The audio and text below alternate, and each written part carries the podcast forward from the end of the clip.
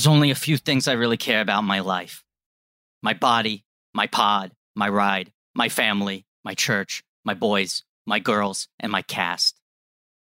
I know the last one sounds weird, but I'm just being honest. Nothing else does it for me the same way. Not even real pussy. That's it? You're done? I wavered for a minute as to whether or not I wanted to say pussy. Your voice cracked at the word pussy. Do I want to replace it with a different word? Or do I want to say pussy? I, I mean, I don't know if I, I'm probably not even supposed to be talking yet, but you just did our show and you said it constantly. I know. That's why I hesitated. That's exactly why I hesitate because I feel like I've used up all my pussy drops for the day. You cashed in all your pussy points. I did. For the We did two records back to back and predominantly talked about pussy in the first one. That's why they call them PCasts. That's why they call them PCAS. And look, this is the kind of blunt, no holds barred talk we're going to have to get into in this episode. Finally, a look inside the, the mind of the man. That's the thing. Look, honestly, we often we come out here and we try to be woke. We try to be professional, right? We try to be above board, but the gloves are off, baby. There's no time for that kind of talk in this episode. You can't mince around with Don Jon. This guy doesn't hold back. He tells his fucking priest how many times a day he jerks off. And we need to display the same radical honesty in talking about this bananas movie. A quiet career ruiner. Quiet, like a, a slow bomb that is, is still going off, in my opinion. David, I was coming on with the exact same take holstered on my belt. But but as as you said, David, a rare example of the bomb doesn't go off until years later. He plants the bomb under the table, and people are like, "Okay, th- I hope you had fun doing that." I, I didn't like that, but uh, you know, I do I do like you, and he's like, uh, uh it's over. You liking me is over. At the time that it came out, there was like a full court press kind of media frenzy of like, wow, Yes, this is really good. Like I do remember that the the general public perception was like, hey, he pulled it off. Like he made this passion project. Yeah, it looks a little goofy, but there's a real movie in there. And I was going like, fucking really? And then of course the rest of the world went like, no, not really, but we're not gonna say that like right after it comes out. Guy must feel like shit. Like I, I'm trying to find the number here, but I remember it getting like acquired for a bizarrely large amount of money too. Like I remember the news story of like Relativity bought it and they're ready to go hard on this thing. They think it could be a crossover hit. They want to be in the Jogo business. Okay, well, here's the thing. It was a four million dollar minimum, but with a a twenty five million dollar P and A guaranteed or whatever. So they're they're gonna they're gonna sell that much advertising on the movie. I don't know. I just remember part of it being like they think the movie has box office potential, but more than anything, Relativity wants Joseph Gordon Levitt to think of them as his home studio because this is the start of a major directing career. And they want to be in on the ground floor. As Mike Fleming said in Deadline, I think Gordon Levitt has delivered the goods here. He's a bright young man who's willing to do what he needs to, which is that's a weird way to put it. Yeah. I don't I don't like that, but okay. It's also funny that I feel like the perception was like kind of weird that that's what he decided to make his first film about. But also, I guess it was sort of a proof of concept. He wanted to show people that he could do it, and he's done that. And now he's being talked about to take over bigger projects. And then none of them have come to fruition. He's been like attached to like three or four big things to direct and star since this, and none of them have happened. He's not directed another thing outside of Hit Record Joe videos since this came out. But look, introduce introduce our guest. But we, I, I just there's one thing I really have to bring up right away. Well, uh, this, of course, is Blank Check with Griffin and David. I'm Griffin. I'm David. Uh, and it's a podcast about filmographies. Directors who have massive success early on in their careers are given a series of blank checks make whatever crazy passion products they want. And sometimes those checks clear, and sometimes uh, they bounce, baby. Uh, the half commitment there, one eighth commitment there to doing the voice. Do the voice. I, I don't know. What is it? It's like so hard to do it and not feel like, oh, I'm just doing an all that sketch. But the answer is, he's playing this entire movie at the level of an all that sketch, you know? Not just in all that. Uh, I do want to be introduced at some point, but not Yeah, just in yeah. all that sketch and all that, or like SNL sketch. Uh, and it's a host performance. yes. That's correct. It's not it's not part of the ensemble. It's not No. somebody who is professionally like doing characters and other voices. It's, It's somebody not who's Josh Server. No. It's not. Uh, it's not even Alex Moffat. It is Joseph Gordon-Levitt hosting those shows. Sitting down at the writers' table, being like, "Well, I got like a, I got like a guy who likes porn. He talks like this," and they're like, "Oh, yeah, all right, okay." We we talk a lot about I feel like it's come up recently, but it's also come up multiple times. Joseph Gordon-Levitt doing make him laugh in his SNL monologue, which is very it's like literally that. And it's another thing much like Don Jon's entire existence that feels like the the further away we got from it, the more the smell started to like circle around it, you know? But wait, introduce our guest, Griffin, please, so I can then say that because it's connected to this. Well, let's just say this show is usually constructed around mini series where we pick a director and go through all of their films, and we're trying something very radical here. It's the first ever one film mini series. Yeah, unless he does another, in which case we have to do it. And I think our guests have to come back. if he does another one, we will come back. We, we'll come back. We will come back. So it's on the books. This is a mini fi- series on the films of director Joseph Gordon Levitt. The name of the miniseries is Pon Pon Con. con, I guess. It's not a lot you can do there. Pon Con. Yeah, sure. That's what it's called. And our guests today are, of course, to talk about a movie that is fundamentally about being a boy. We got the boys, Sean Clements and Hayes Davenport of Hollywood Handbook, who infamously have already discussed the trailer for this movie at length, but you never tackled the full film. No, uh, the, and the moment it was in our first episode that we talked about Don Teaser John. freezer. Our first teaser freezer, first episode, and the momentum from that segment is still petering out over the length of our show. couple death throes left in this thing. And I want to say, because I saw some people upset when we just recently did Doughboys that we got introduced as a duo and never said our names associated with our own voices. So apparently we sound exactly the same to some people. Um, I am Sean, and that other person was Hayes. Thank you so much for your consideration. Mm-hmm. so this I, I'm I'm curious right off the bat. Did you guys both see this in theaters after doing the bit? Or did you not see it until later? I did see it in theaters. I saw it at the AMC Century City at the mall. Uh, not a huge. Uh, it wasn't a packed house, and I, I do think it was like the opening, not weekend, but probably week. It's very embarrassing going to this movie by yourself. It is much more embarrassing the the, the circumstances of my second viewing. Oh boy. I I, ha- I have a projector that I just like plays on my screen. Everyone walking by can see what I'm watching. And so I was conscious of that the entire time the movie was on, not just because there is like a lot of like actual porn in it. That's like weirdly not chaste, but like for a movie that's about porn, you see like boobs sometimes, but it's like it's not like a super super graphic movie but there's like a lot of like sex in it so it, it does look like i'm watching porn blown up on my wall But it also looks like you're kind of scared of it. yeah that i'm like, Like it looks like you're that i'm like it doesn't skipping look like through you it have really the fucking fast stones to watch real porn. right. You're closing out of it real quick and switching to another video and then closing out of that and so on and so forth for 90 minutes.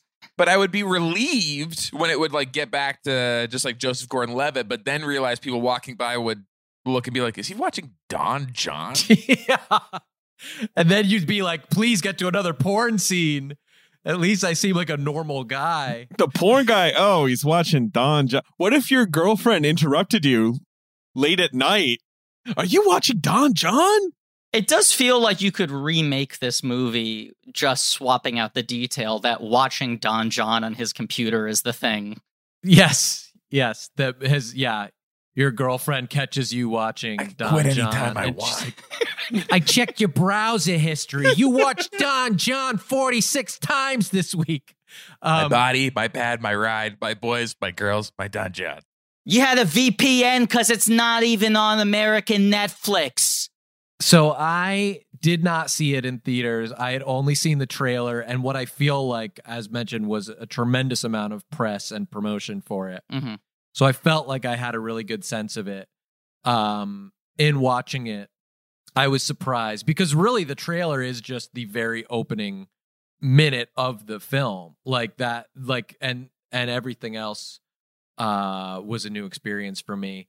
I do in that opening when he says like I only care about a few things in life. It is funny that he goes on to list like eight things. Like He names Yeah. like family, friends, his home, his job. Like I mean, he's basically just it's like his car, his Right. Yes, it's like it's- most of the things people worry about day to day, mm-hmm. right? You're you're setting up like eight pretty big umbrella subjects. And my, my boys and my girls is so many people. my pad, my my car. it's like okay. I feel like we could have done less. And my porn.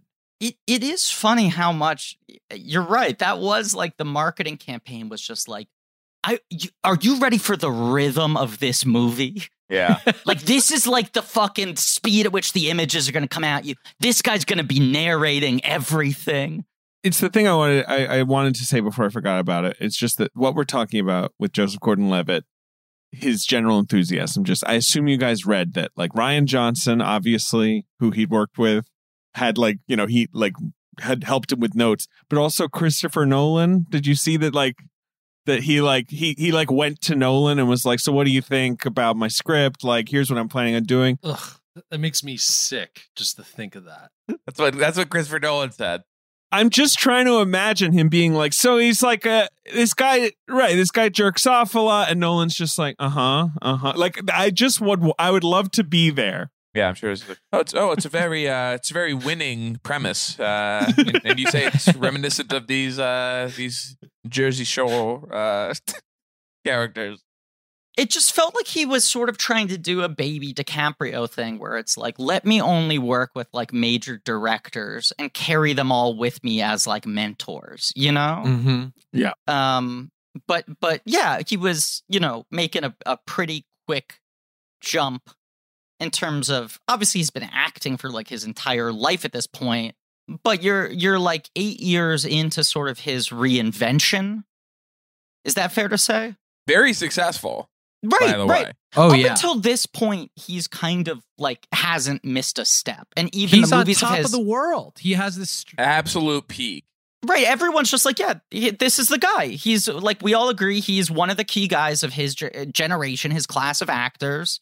He's good in supporting roles. He's proven himself as a leading man. He works in multiple genres. He's got Yeah. the goods. Romantic comedies. This totally works. Action movies. Yes, you're cool. This he works. could do small indies. He could do character work. He can just be movie star charisma. Yeah, And it was the DiCaprio thing where he had been on a big network sitcom, and it was like this is it was like the kid from Third Rock is doing like a Gregg Araki movie where he's like a right. like like a, a hustler, and it was like yeah he is, and it's fucking good. He's doing a good job.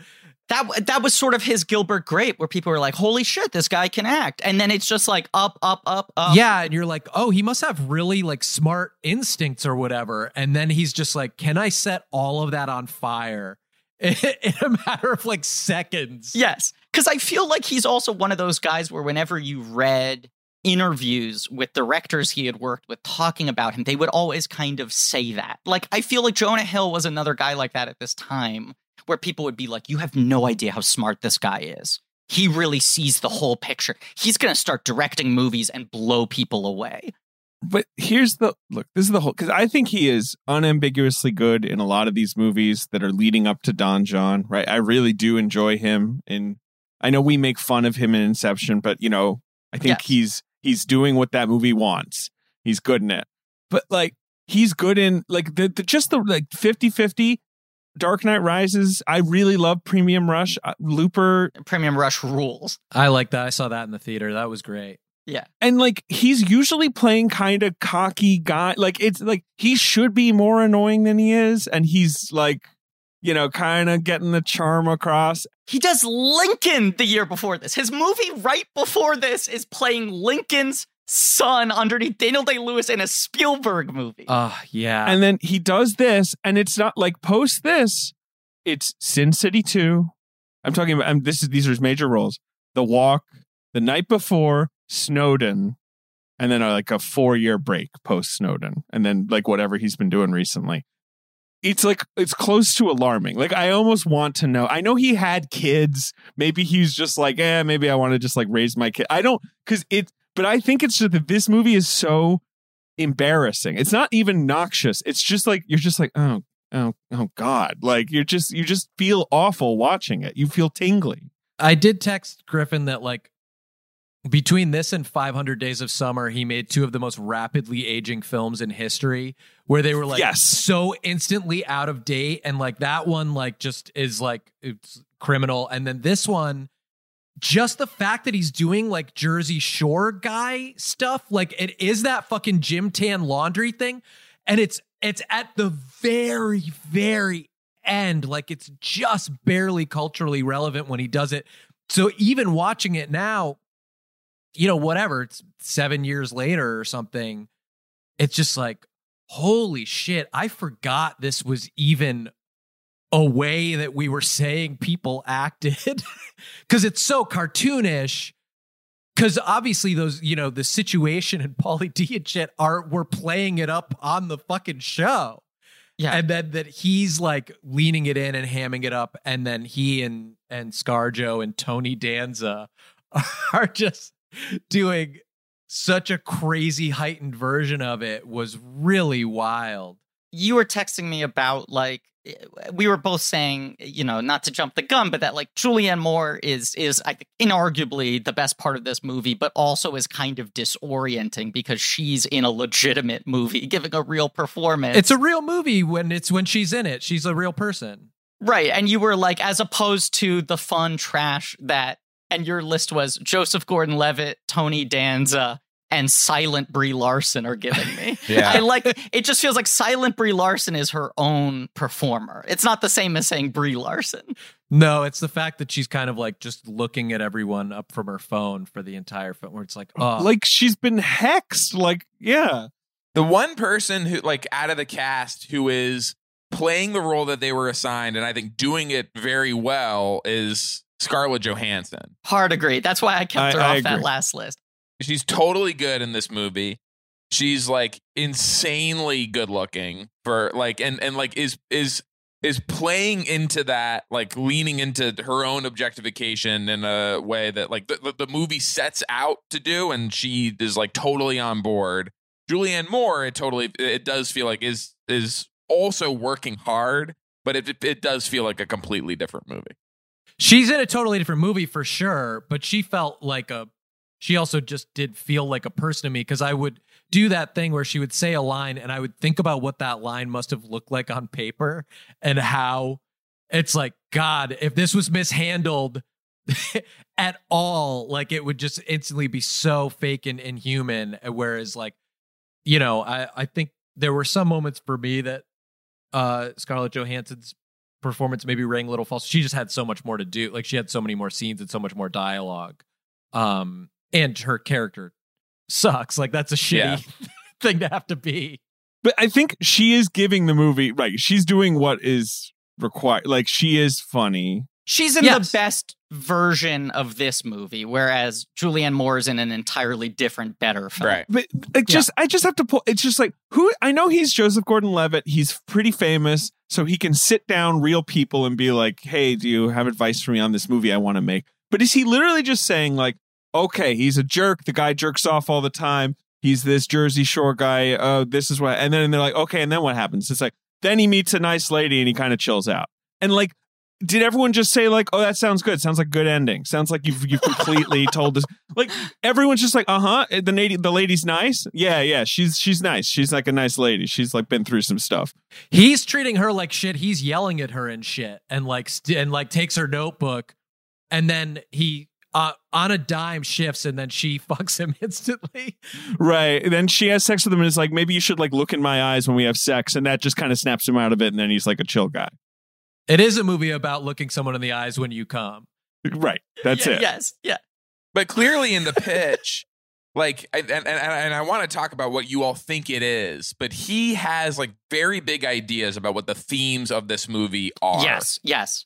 And it has to do with something like it's about image and it's about like, you know, like these Jersey Shore guys that are all about like image and like their public presentation around that. And it's about society and how we, we they create these like false versions of love uh and it's about like a guy who like is all about this is like addicted to the false version of like love that like porn and commercial Carl's Jr. commercials like put out and then he finds something real But there are so many underserviced ideas in there. Like there is something about like there's like the pornography and the Carl's Jr. commercials and like the hypersexualization of like imagery you're presented in society.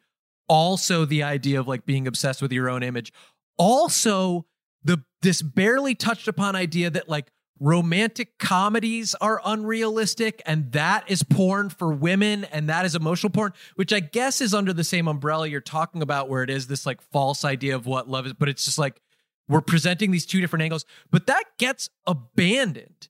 And like scarlett johansson uh, loving those movies the parallels never totally drawn. It just kind of like dropped there and left alone. And then like just brushed aside along with everything else just just so that he could then like have sex with Julianne Moore twice and then Right. be like yeah that's and then it when it when the credits came up I was actually surprised I was like oh they're not going to wrap up anything like No. which fine No, it's just cure all. Yeah. Everything's good now. But Yeah. like, yeah, Scarjo is playing a regular annoying person, I guess, is the final conclusion of this movie. And he had a problem and, and Julianne Moore was the medicine. Right. but the movie does to her in a weird way what the Carl's Jr. commercials are also doing except worse because Yes. it's like it's like showing off her body and like her image in this uh, like hypersexualized way uh making her just like a sex object but also she's she sucks Also, right, turns out she's kind of like retrograde, right? she is it's it sort of presents that first thing where she like starts dry humping him in the hallway and makes him agree to go to night classes as if like this man who is addicted to porn and whose only like reward drive is for sex now the sex is being used to steer him towards improving his own life like that is the very first blush like look at it but then it becomes like this woman is a manipulative asshole who just wants someone who's totally under her control but then his buddy is like but you're gonna finish the night class right like Yeah. And we meet Julianne Moore, and she's like, This class is boring. So you're supposed to be like, Okay, I guess she's real. But are we supposed to think this class is like good or yes not? is it is, that's i'm like is it good or not that he went to the class? And if it's good then is it good that she made him do it? Like or should he want to be a bartender and like that's and that's cool and he and he shouldn't go to school? I i, I mean it's all that stuff is so mushy. It is bizarre how in it, just completely uninterested this movie is in what is the class. You know what I'm saying? Right. You only ever see he the two of them leaving the class, but you understand that ScarJo has said like she wants a guy with a career with a degree and shit. But it's just unclear what is he studying? Is he doing well? Does he care? Is it improving any other areas of his life? And then Julianne Moore, just same thing. She's someone who's trying to start fresh, but you have no idea what they're actually working towards and whether any of us sinking in. Uh, because we don't know what his passion is, apart from whacking it. Like, we don't, like, I, he doesn't. excuse me, I can list like five passions. His right. boys, yeah, yeah. But like he doesn't say like I want to open a bar someday, or if he does, I didn't hear him say. It. But like his bod, this, the here is in my opinion the sweet. All right, Griffin. all right. That was the end All of uh, my list. I'm sorry. Go on. The sweetest scene in the movie, apart from the kind of cloying Julianne Moore, like where she's like, "Oh, my family died," and he's like, "Okay, well, maybe you should teach me how to have human sex." But that was one of the lines too. Sorry, where she, where I was like, "Oh my god," because it's like, "What happened to your family?" And she's like, "Cars are terrible things," or something Yeah, like like, that. And you yeah. just go like, "Whoa!" Did they all get hit by one car? Were they in a car together? Were there multiple car accidents? I remember contending to people this year that there was an argument that she should win the Academy Award for this performance in terms of just most work an actor had to do to give a good performance. Did she know him? How does she get? This is the other crazy thing. I mean, you were you were like setting up David how wild it is that Julianne Moore and Scarlett Johansson are really kind of in like big career peaks at this point. It's Yeah, a year after the. Avengers, same year as Under the Skin. Julianne Moore's a year away from winning the Oscar. He hasn't worked with either of them before. If this movie starred two big actresses, if it had starred Zooey Deschanel and whoever, and it's like, well, they got along well, this and that, I don't understand how he got the two of them to agree to do this. Even for cameos, he's calling in Channing Tatum and Anne Hathaway, also peaking. Right, we have to talk about Tatum. But before, but I just think the sweetest move, the sweetest Don Jon moment is when he wants to buy Swiffers and then he sincerely advocates for like how Swiffers are good. And obviously, this is a scene that's designed for ScarJo to like emasculate him and be like, "You can't talk to me about mops. Like that's disgusting. Men don't talk about that." But he he likes to keep his apartment clean. That's okay. I don't know. I the only time I connected to Don Jon was when I like, oh, this guy. I don't know. He's, he seems to have gotten into having a nice apartment. I felt bad for him. Most of the time, I don't like him, but I was like, "Come on!" Like, Well, yeah, because the first twenty minutes of the movie, he's like, I fucking love Pornhub and I hate sex with women. It's so boring. And I'm just like, this is a weird opening pitch, buddy. Like, But they do that at the cost of Scarlett Johansson's character, who you're supposed to believe has a really strong stance of whether or not Don Jon is allowed to clean his own apartment. yes, It's also in any better version of this movie, the point of that scene isn't look at how much of a bitch she is. The point of that scene is, oh my God, I've never seen you get this passionate talking about anything.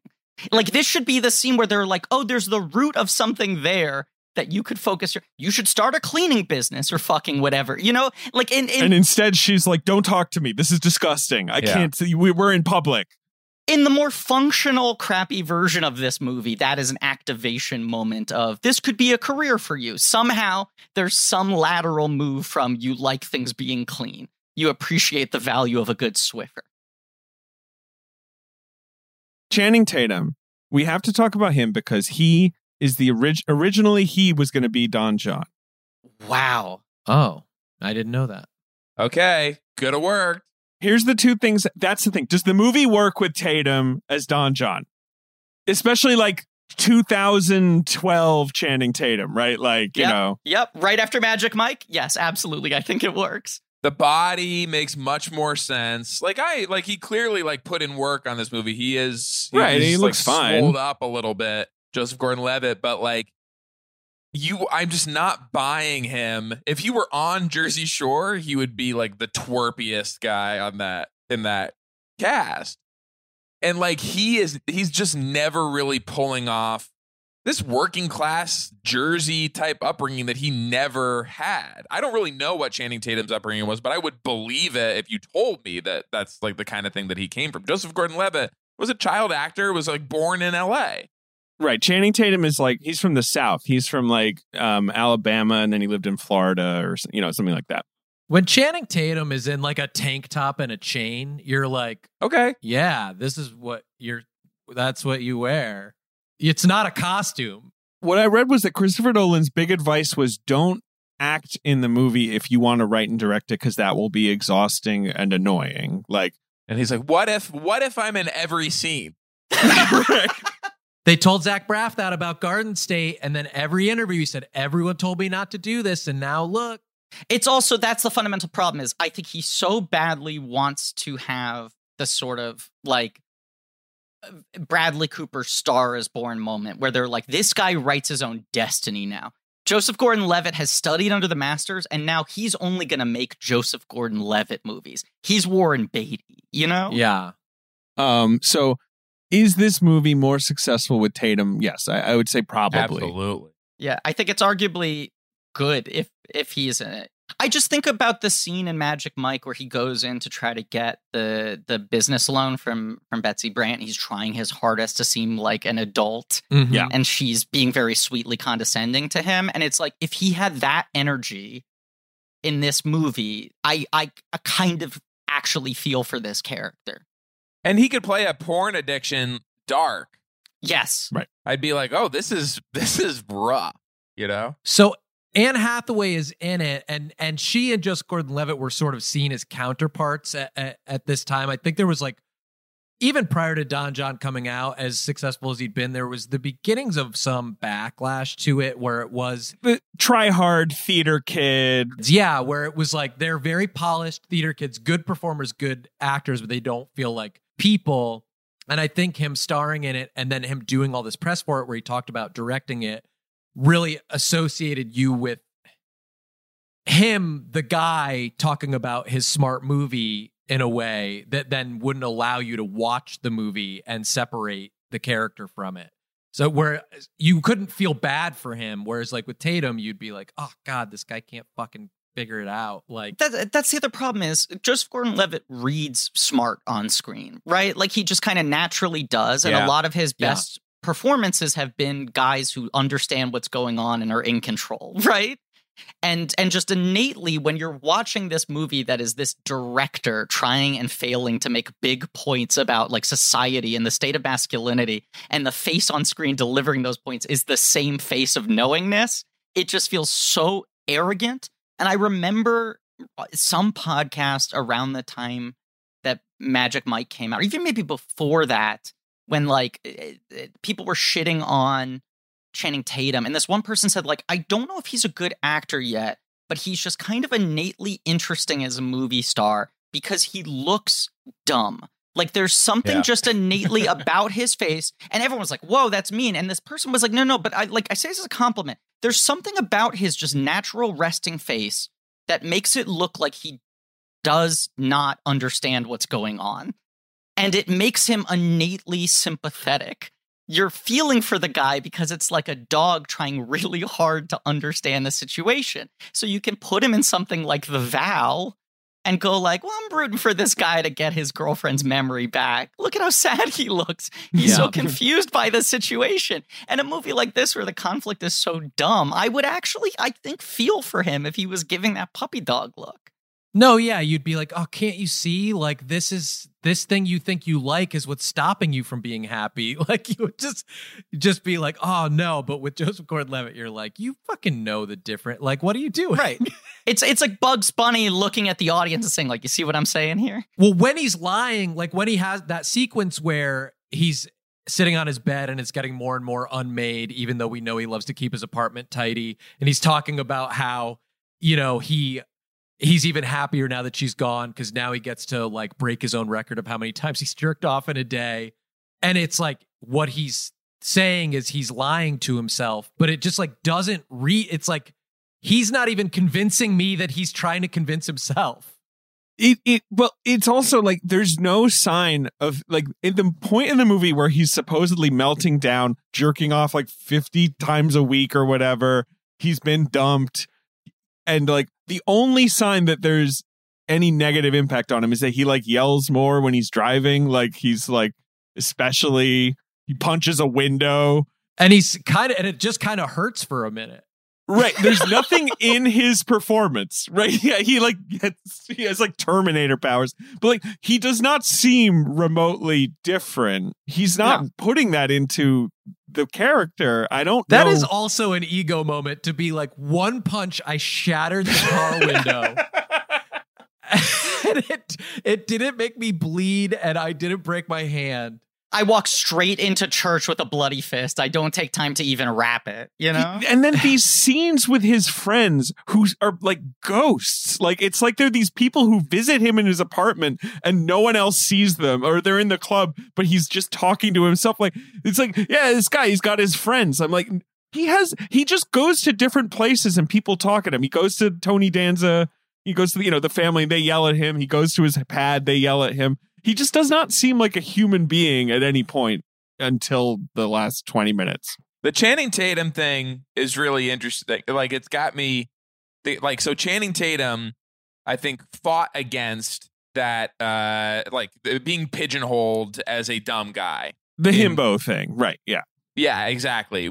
He was getting amazing roles. He was able to play them at an extremely high level, dramatically and comedically. hmm Uh, but he fought against. He hasn't been in a movie since 2017.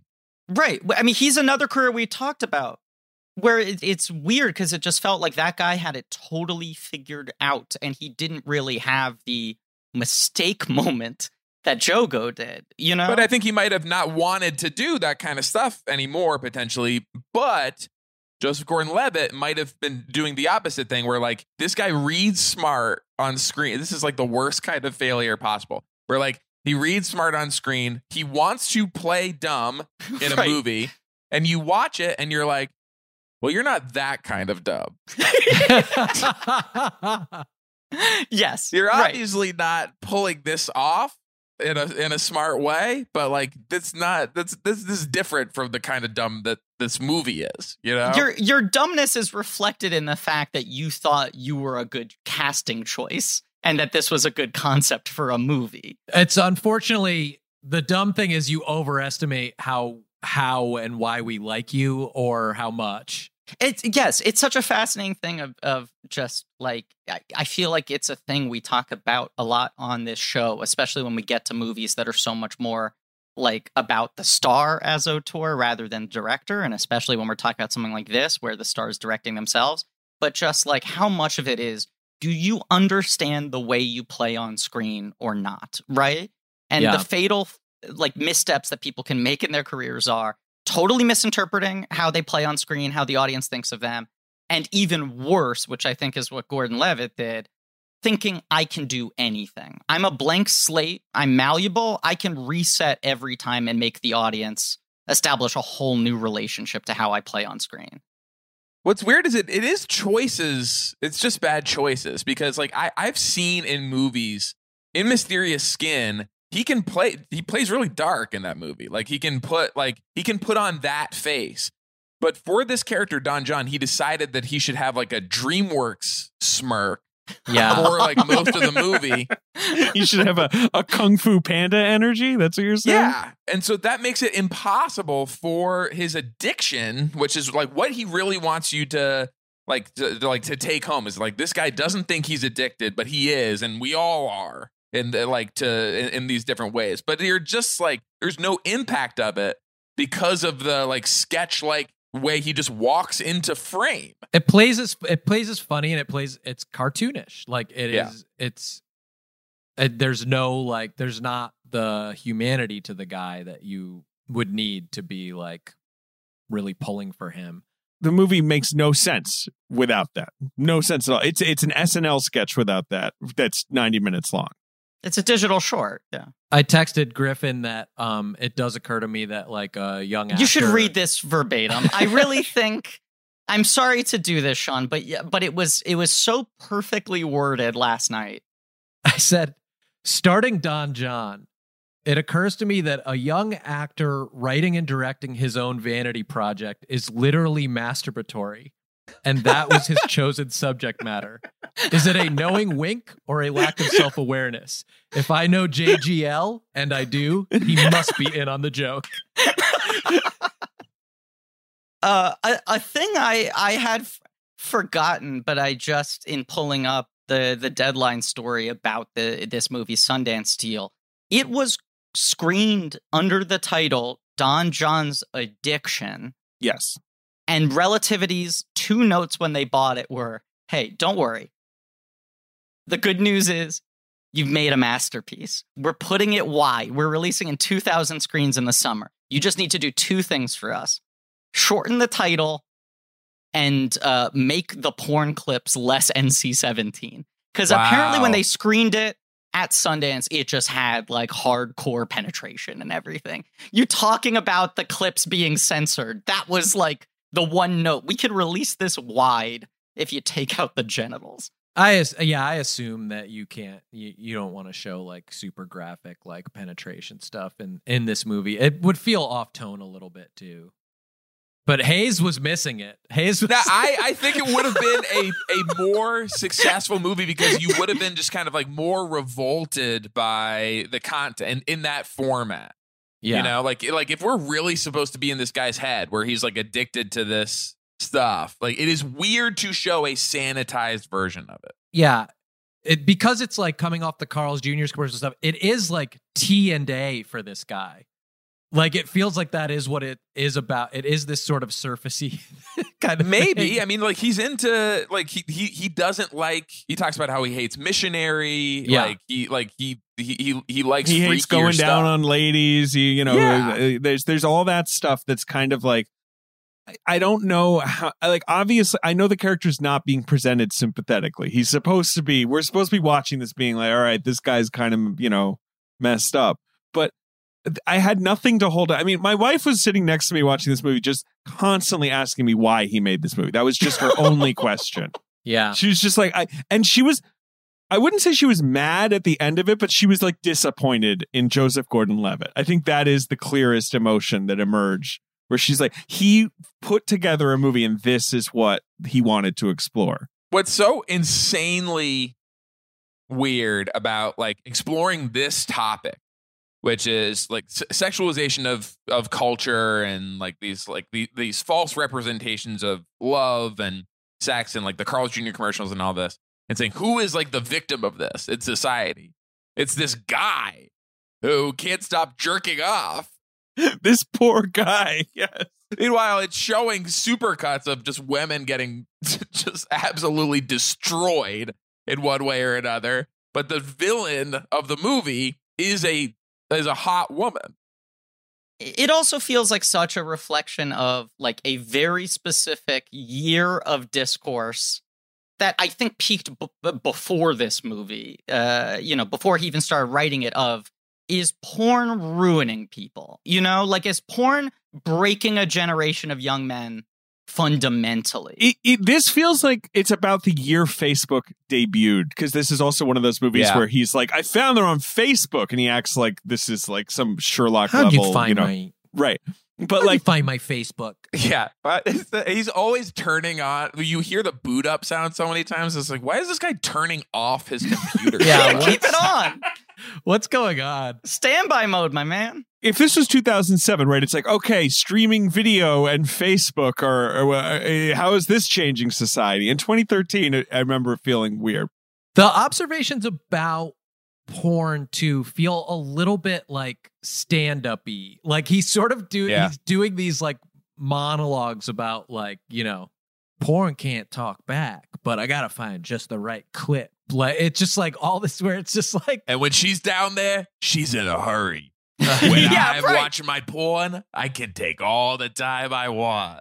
Yeah. Oh, the only shot is him just sitting at his desk, which is like at the head of his bed, just quietly masturbating in a room with like four pieces of furniture total. It's kind of weird the way he does it too, where he just like sits down at his desk like he's going to work He sits upright and he's just like, okay. And he turns on like his computer. Chair. like how much of the production was just him being like all right now i have to pretend to masturbate again like okay you know like how how man how much footage is there of him like quietly you know sitting at a desk for montage essentially My, my my question is was there like 2 days just completely blocked off just for JOing or was it like every time they shot at the apartment they were like we should get a little JO footage to end off the day, you know? Like let's get a little B-roll before we call it quits. That's part of the thing with him playing this role too. If you told me that this was, was something that Joseph Gordon-Levitt had actually dealt with, I would on I would not believe you. No. Fundamentally unconvincing. Yes, the way like like when John Mayer talks about like preferring that to real sex, I'm like, sure, totally believe that. Uh, like Channing Tatum, I I would buy in this role, but Joseph Gordon-Levitt is a weirdly asexual present. It's like kind of why he why he worked for what 500 Days of Summer is trying to do. Like he's he's not bringing any sexuality to that role at all. So this is just something that is totally alien to him, but he's still making his first movie about. That's what's so weird. It felt like he's trying to convince us, like, I get laid too. And I'm like, yeah, I'm sure you do, Joe. Like, it's okay. But you're but you're not like you're you're you're not like this is not a fixation for you. I know that. I just I've seen you. This movie is utterly lacking in any sort of like lived in specificity, right? It feels like a lot of conjecture on his part. Or like overheard conversations. Th- th- when he says, I never actually touch my cock till I find the right clip. I start with some stills. Like, do you what? I don't know what that means. Like, is that like it's just like you can't touch it, like because that will what, Joseph? He's he's addicted to porn, but he looks at still. But also uh, the the here's the thing that I really really made me think of like stand up or like overheard conversations. It's of course it has its downsides. Every now and then the camera will pan over to the guy right when they're starting to bust, and he's like, I don't wanna see that He's like coming while he's looking at the guy's face, and I'm just like, this is so old. This like bit, like, like it's insane. This is not an issue you've had. Right. How can you be that deep in a porn addiction where you jerk off multiple times a day, but you're still like, but I don't want to see anything with a dude though. like you haven't gone down any rabbit holes at all. I, it does feel to me like this. This is the cinematic equivalent of like the kid at school who tries to convince you that he's lost his virginity. yes. Ex- except the thing he's trying to convince you of is that he's masturbated before. like this is Joseph Gordon-Levitt, the director. It's like, yeah, no, I totally know what masturbation's like. Uh, uh, you look at some still pictures. You don't touch it for a Rule while. Rule number one: don't touch the cock. Don't do it Don't- until you're ready. You got an hour of buildup before you can even lay a finger on it. How many times a day? Uh, Eleven. yes. D teen. I've watched porn. I love it. The the boobs, but uh, man, it sucks when there's a guy in it. Was anyone else concerned about what this guy's loads look like?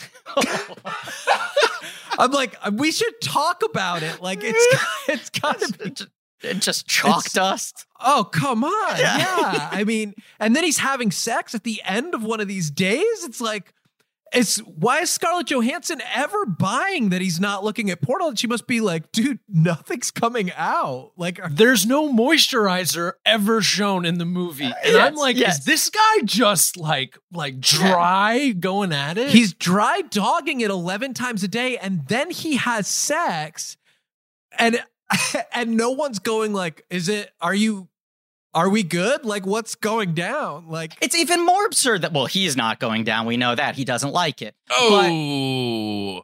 it's don't get me wrong it's fine but But uh, uh, he's jerking off eleven times a day. Then he's having sex with Scarlett Johansson, waiting for her to go to sleep, sneaking out of bed, and then jerking off more. Yeah. Yeah, that's the weird it's always played is like right after he has sex, having already jerked off the entire day. He, he's like lying in bed and he has to go turn on his computer to jerk off. the woman is sleeping like you know perfectly still and he just sort of like sneaks out of bed which i also like isn't his jerking off desk in the bedroom? I guess he has a separate like s- secondary jerking off area.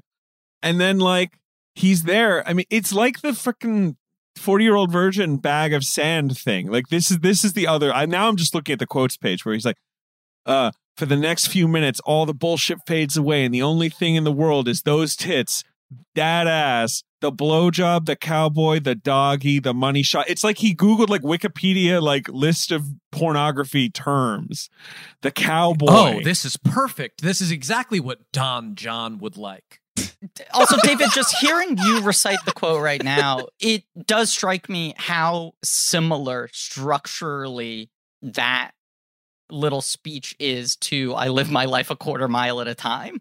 Like he was rather than pulling from real life looking at like what's a speech that a character gives about an overwhelming addiction to a subculture and then he's just replacing the car specifics with uh missionary uh the doggy uh john is john wants the cowboy style Do you know where this like I feel like this was also during the peak of relativity media where Yeah. you would like go to you would always hear about like Ryan Kavanaugh. He's got the algorithm. He has a an actual like secret supercomputer where he knows what movies are successful and what aren't. And this was probably like 2 years away from their bankruptcy, right? Yeah, this is right. They've just started being a distributor on top of being a production company, right? So like Griffin, I mean, some of their early hits, Season of the Witch, uh, the Cage movie. Uh, what what else do they have?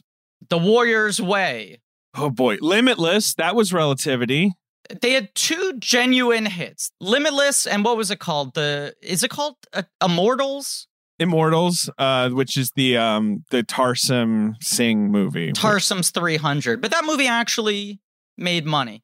To cover it in the in the uh in the micro, uh Ryan Kavanaugh was like a hedge fund dude who was like, I can use my business acumen to figure out the perfect formula for making hit movies. And he was really the first guy to say, I have an algorithm. It sounds quaint now, but it is why you pointed out, Hayes, that he was the guy who was like, I hired people, they developed a computer program. We can type eight elements in and know exactly what it's going to make, exactly what budget it deserves, and exactly which markets it's going to overperform in. And everyone just fucking bought it. And they were like a RatPac-Dune esque, we will help finance movies company that had such a good string of success that was largely just let's bankroll Will Smith movies, right? Like it wasn't that galaxy brain what they were doing. They were just agreeing to finance movies with big stars. Yeah, because Will Smith also had an algorithm. You remember he was the other person who would always talk about like it's special effects.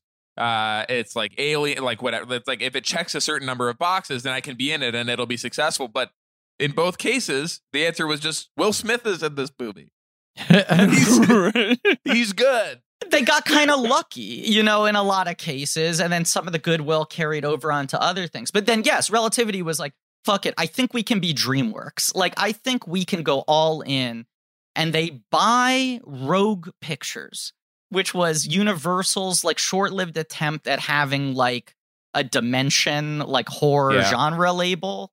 And they were like, we will buy this entire apparatus. We will buy your distribution and marketing team and your pipeline. And they overspend on that and are like, we are going to make even more money now because we don't need to share it with the studios. And this was one of their early moves. This was like an early one where they were like, we're younger, we're fresher, we have the algorithm, we're making the movies the studios wouldn't touch, and it's going to bear fruit. Demented. this year they had they had Haywire. Okay, well Haywire is 2012. Okay, Mirror Mirror. Mm. Remember the other Snow White movie? Yes. Then 2013, right? Don Jon, The Family. Remember The Family with uh, De Niro and Pfeiffer? Oh, Movies that really don't exist. Yeah. like um the the like Hailee Steinfeld Romeo and Juliet movie.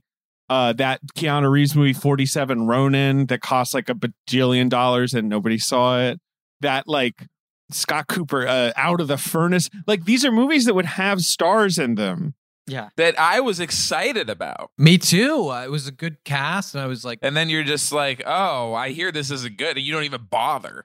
I watched it on a plane after being like, well, it's got to be kind of good, and then was like, no, there's nothing about it that works for me. Their 2014 is so bleak, right? Because then, uh, um, Three Days to Kill, Oculus. I'm just going to say these because I don't even know what some of these are. Brick Mansions. We teaser freezer three days to kill as well. We it seems like I think we also did we also did the November Man, which was a relativity movie. That's one. That's in this year. Uh, Earth to Echo. Um, the best of me, of course, Beyond the Lights, Griffin, which is actually good, but was a a masterpiece, right? Brick Mansions, which is the remake, like the the three years late, like ten years late remake of District Thirteen, the original parkour movie, starring Paul Walker, like two years after he died. Everything about that movie was poorly timed. everything. But all these movies are just kind of cursed, like the Lazarus Effect, Black or White, that um uh, Kevin Costner has to steal his children from like their family or whatever.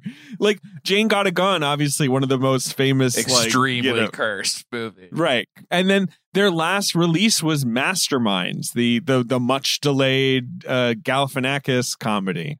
Wow. Oh, I saw that in the theater as well. E- even just it's so telling that they did not make the woman in black which was a surprise hit but they did make the woman in black sequel angel of death which they foolishly did not call the woman back in black. My my number one angriest. They called it the woman in black angel of death. They they left that on the table. So it's not just uh, bad luck. No. With with that collection of movies, you are actually very bad at this. They they made movies that were similar to hit movies, but like it just sort of felt like someone had come in and pitched to their fucking algorithm and they were like, "Yeah, this sounds like the kind of movie that people buy tickets for." And that's they were all kinds of that. Right. Once you tell people what your algorithm is, people go like, okay, now we can get inside. like we could actually extract the money from them just by checking off certain boxes. They are in no way filtering for like quality. and it shows like why it definitionally doesn't work to just do an algorithm based on existing success of movies because it has already been done at that point like you're not like uh getting ahead of a trend in a way that can like make you huge huge huge amounts of money because you're doing it for the first time you're just doing stuff that has been done better before But there's also, I think, a fine point that really fucked them that they didn't consider, which is even if the algorithm held any water, right? Let's say that was the magic formula, right? That they actually did have the code. You're in a very different position if you have the algorithm and Sony Pictures comes to you and says, This is our slate for 2010. Pick three of these movies that you want to help finance. And they can run you know, the algorithm on 10 movies that a major studio has greenlit with major stars, top talent, what have you, right? Versus them opening their doors and saying, come to us, pitch us your movies, let's find things at a film festival. They're now running the algorithm only on the things that the major studios passed on. that other people, yeah, didn't think would make it. Yeah, that's right. right. They're running the algorithm on leftovers. But this movie is clearly not part of the formula. This is just them becoming like any other studio and saying like, "Well, we got to make this for the relationship." There's no way that this is like part of the algorithm. I'll say this. I think there's a two prong thing. One is I think they were betting on Joseph Gordon Levitt, both as a leading man and as a director. They wanted him to feel at home in relativity. It was a long term play of just let's get him in our good graces because now I think they're like, well, Will Smith won't do a relativity movie now that we're a distributor. So we need to be forming relationships with the guys who are on the cusp of becoming the A list box office draws, especially if this guy's also an auteur. Let's uh, indulge him, you know? But then here's the other thing Joseph Gordon Levitt has hit record, which I think he's like fooling people into thinking is like going to be this hub of talent. Like, Right. is this that early online, early sort of Twitter era where it's like, hey, man, I'm just going to the people and people are giving me movies and all that stuff. he had this really cool idea that people could make videos and like put the videos online. No, hang on, Griffin. Yeah, yeah, yeah, yeah. The videos would be available online. And so you'd be watching this video from somebody who wasn't, you know, they weren't a famous filmmaker. They were just like, you know, some buddies with a camera. And they actually put it on the internet on on a website. And so this and this is what Hit Record Joe was all about, which no one had sort of thought of this before. You're missing though what was kind of his key differentiating factor, right? His competitive advantage, which was they don't pay you for the videos. That's where he really kind of revolutionized the space. You're part of a community. They pay you in community. Right, you get you get clout. It's good for the resume. Yes. Well, and and your video could be introduced by Joe being like, "Hey man, this guy really this guy hit the shit out of record. This guy r- was I let me tell you, this one coming up, he was hitting record so hard and leaving it recording for the entirety So and then he go, I hope you enjoyed that. Damn, the record got hit, huh? And then ultimately they always do have to hit stop. So please come back. We'll be hitting record again tomorrow. He had this affectation at the time when we talked about uh, the the the trailer that he introduced on our first episode, He's doing a voice. I remember this. where he would begin all these videos and he would go, "Are we recording?" Like in as if he was like fake. He knew. He knew that they were recording. There's someone else in the room. You're definitely not hitting the button right now because the, your audio was being recorded before you even reached for the button. I remember this from the teaser freeze. So he's like, "Hey, like, or regular Joe here, or ordinary Joe." Regular right? He had Joe some like here, nick- yes. regular Joe. That's his other thing.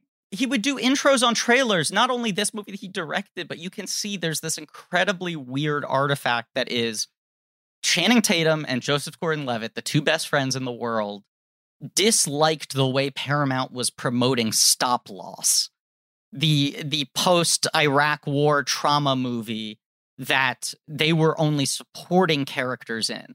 And so they cut their own trailer that they thought was a better pitch for the movie and upload it themselves and have a similarly bizarre intro where they're like, "Hey, I'm Joe Levitt and I'm Channing Tatum.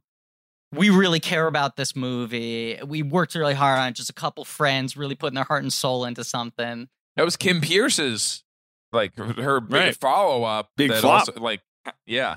I have a, a quick, as we were walking through Joseph Gordon Levitt's career, uh, I have a small personal story it reminded me of that maybe Hayes will remember. This will go into the list of times that I've like immediately kind of alienated myself from my bosses upon getting a new job. But um but it's related to brick. So uh do you remember Hayes when we had that lunch right at the beginning of the grinder where you and I sat next to Nick Stoller Yes. and he was going like aw- he was just like waxing poetic about how he had just seen Mad Max for like the third time, uh Fury Road and was just like it's unbelievable. It's the greatest movie I've ever seen. I can't fucking even understand like how they made it. Like it's so good. And then I having never met him before and he is you know, a nice guy uh, by all accounts. We have mutual friends, but I had never seen him before, and I just turned and for some reason went like, "It's a good car chase," and, and which was like a little bit my bit about like when people were talking about that movie, and then he immediately got kind of mad and was like. Thought I was like shitting on the movie or making fun of him for liking a movie that was just a car chase, and just like goes like, okay, man, like what what do you want then? Like what fucking movies do you like? Me not being able to break out of the bit goes I only watch modern noir. and I said, like brick. Mhm. really and then- brutal. And then he went, okay. like, Wow. like Brick's was, pretty good. was actually cool about like I had an answer. Like I was like, no, there's a specific kind of movie I like, and this doesn't fit in that category. And that actually was good enough for him, uh, which was super generous. but like then we never uh talked again and and he just immediately I think was like this fucking guy I don't like him but Can I can I share my final uh, little piece of theory on why relativity went so hard for this movie? Sure. Uh, I don't think I, I, I maybe I've maybe shared an anecdote about this before on the podcast, but I in 2009 was an intern for Relativity for a week so that I could get a badge at the Cannes Film Festival and sneak into movies. It was like through like a, a, a family friend, a friend of friend had an in with Kavanaugh, and they were like, you know, if if you can fly yourself there and find some place to stay, they'll like give you the badge and the accreditation, whatever you could see movies.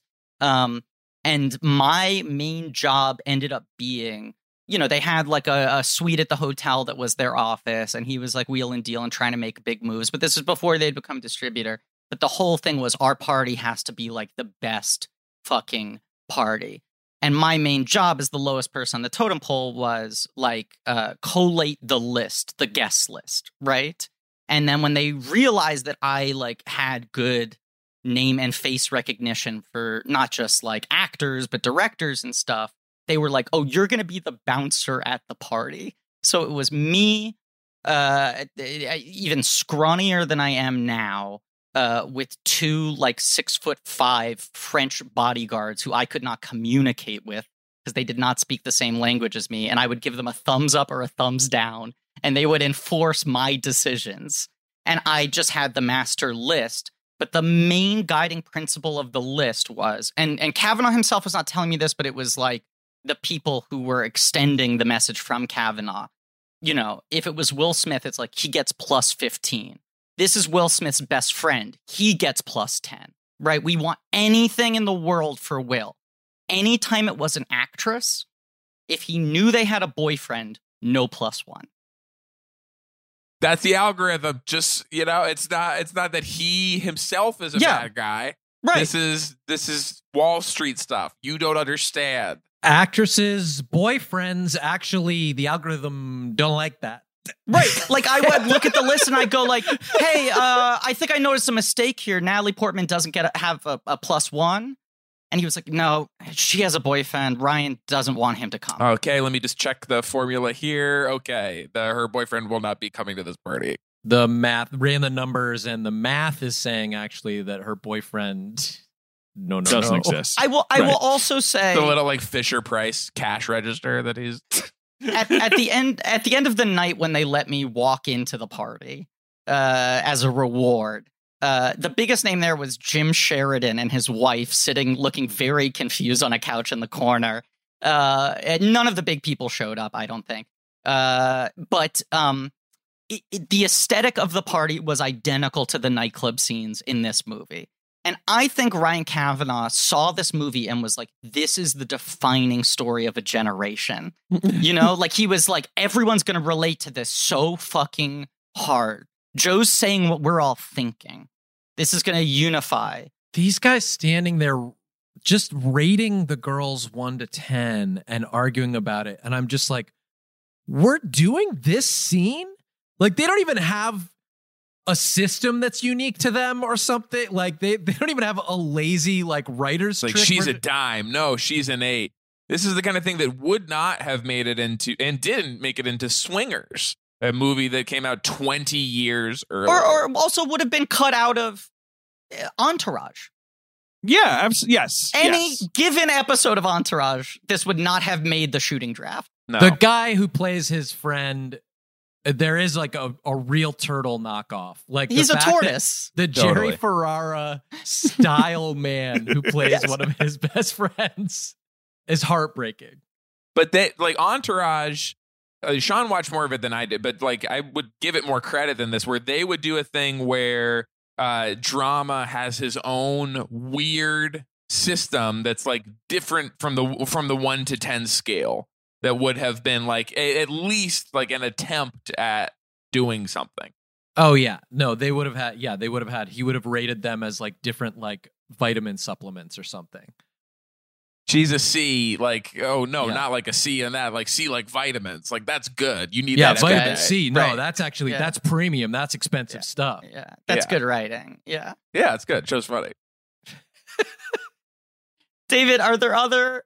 I feel like you keep on like trying to get uh, uh, important pieces of context in, and then we go on Joe Criffs. The big no no no. The big thing was the Tatum thing. I mean, I do love Christopher Nolan giving notes on this movie, but um I can't imagine. Yeah. This movie just kind of bums me out. Like the Brie Larson moment where she's been silent the whole movie. She's on her phone. You know, girls these days would they're always texting or whatever that's supposed to be. Another person he hasn't worked with up until this point. It's inexplicable. She did not owe him a favor. I th- I figured it was like a Jump Street relativity thing, maybe that she was in that eh, world. Right, exactly. Like that maybe that's what it is because it's otherwise it's the same with ScarJo where you're just like, "Oh, were they in like a kind of just a weird spot?" No. Big moment for them. This is the year she's in short term 12. Big moment for Brie Larson like but then like when she has the like speech, you know, she like finally speaks and it's like, "Oh, words of wisdom from his, you know." Well, it's the si- it's her Silent Bob moment. If we that's all remember, exactly what it is and it's so Yes, fucking yes, annoying. yes, and chasing Amy, especially where Silent Bob has the whole monologue that it gives you the title of the film. Right. Still waters run deep. Yes.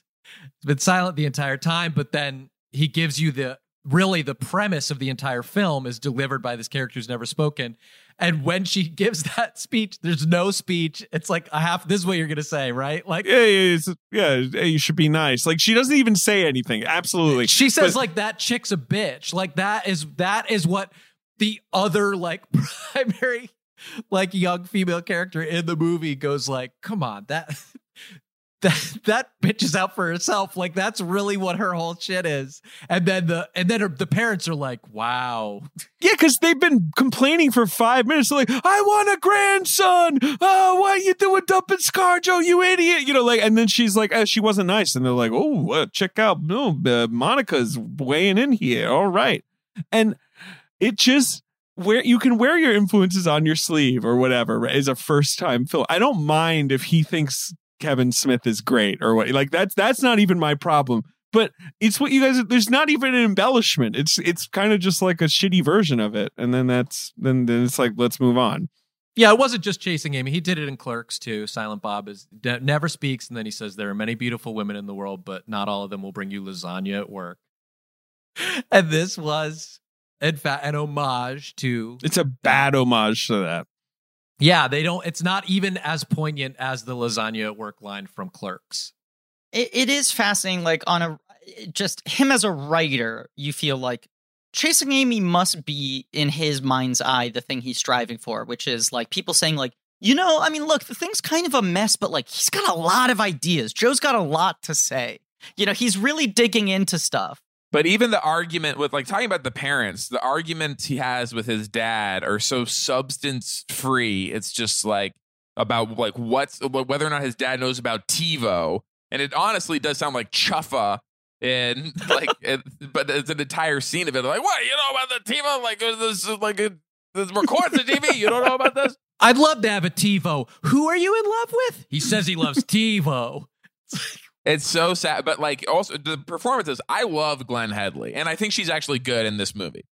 It's very sad that she died. She was wonderful. Very sad that this is one of her last films uh, It's terrible. Tony Danza is this is horribly written. He is also very bad in this movie. He's also made up inexplicably. It looks like he's wearing rouge at every sequence. He looks like he looks like La Bufona and like some Commedia El dell'arte project. It's totally inexplicable why his cheeks are so red. He's got it looks like he has eyeliner on. It, it's only him that got this treatment in the movie, and he's supposed to be like a like a like a ta- classic Italian dad type thing. But he and his son both have very strange bodies for these roles, where they're weirdly just like too wiry. like they should be a little overweight. do you think that by casting tony danza he thought he was doing a reclamation project like this is going to be his boogie nights It, yes, he absolutely. I mean, remember, this is one of the cast members he actually has a connection to because Danza is in Angels in the Outfield. Yeah, it's one of the. It's one of the only ones where he's probably like, "Hey, Tony, you want to do me a favor?" But yes, I think he said, "Hey Tony, let me do you a favor." yes absolutely I, I do not think it was ever framed as I owed you one, and now I won't anymore. yeah. there was at least one Sundance party where someone was like, "I mean, Danza's pretty good in Don Jon." Like, you know, "Oh, I I didn't see that coming. Danza and Don, Jon, like that. There, someone tried to float that narrative. Yes, Somebody Yes. was like, "Yeah," and then was like looking, like reading, like, "Do you agree? Do I should I try to get him in Right, something?" yes. right. Danza's pretty good, and Don Jon, yes, we're thinking. No, it's uh, just no, no, no, no. I know, no. I'm doing ironic bits. One reason, I mean, that that's kind of a bummer. Like to, what you're saying is like original idea, like that they got like 10 million or something to make. Uh, like it's like the size of movie that we lament like doesn't happen any like doesn't get this kind of distribution, doesn't get this kind of promotion, and made it more difficult for that to happen again. Not because of the box office. Like I think it did fine. Yeah.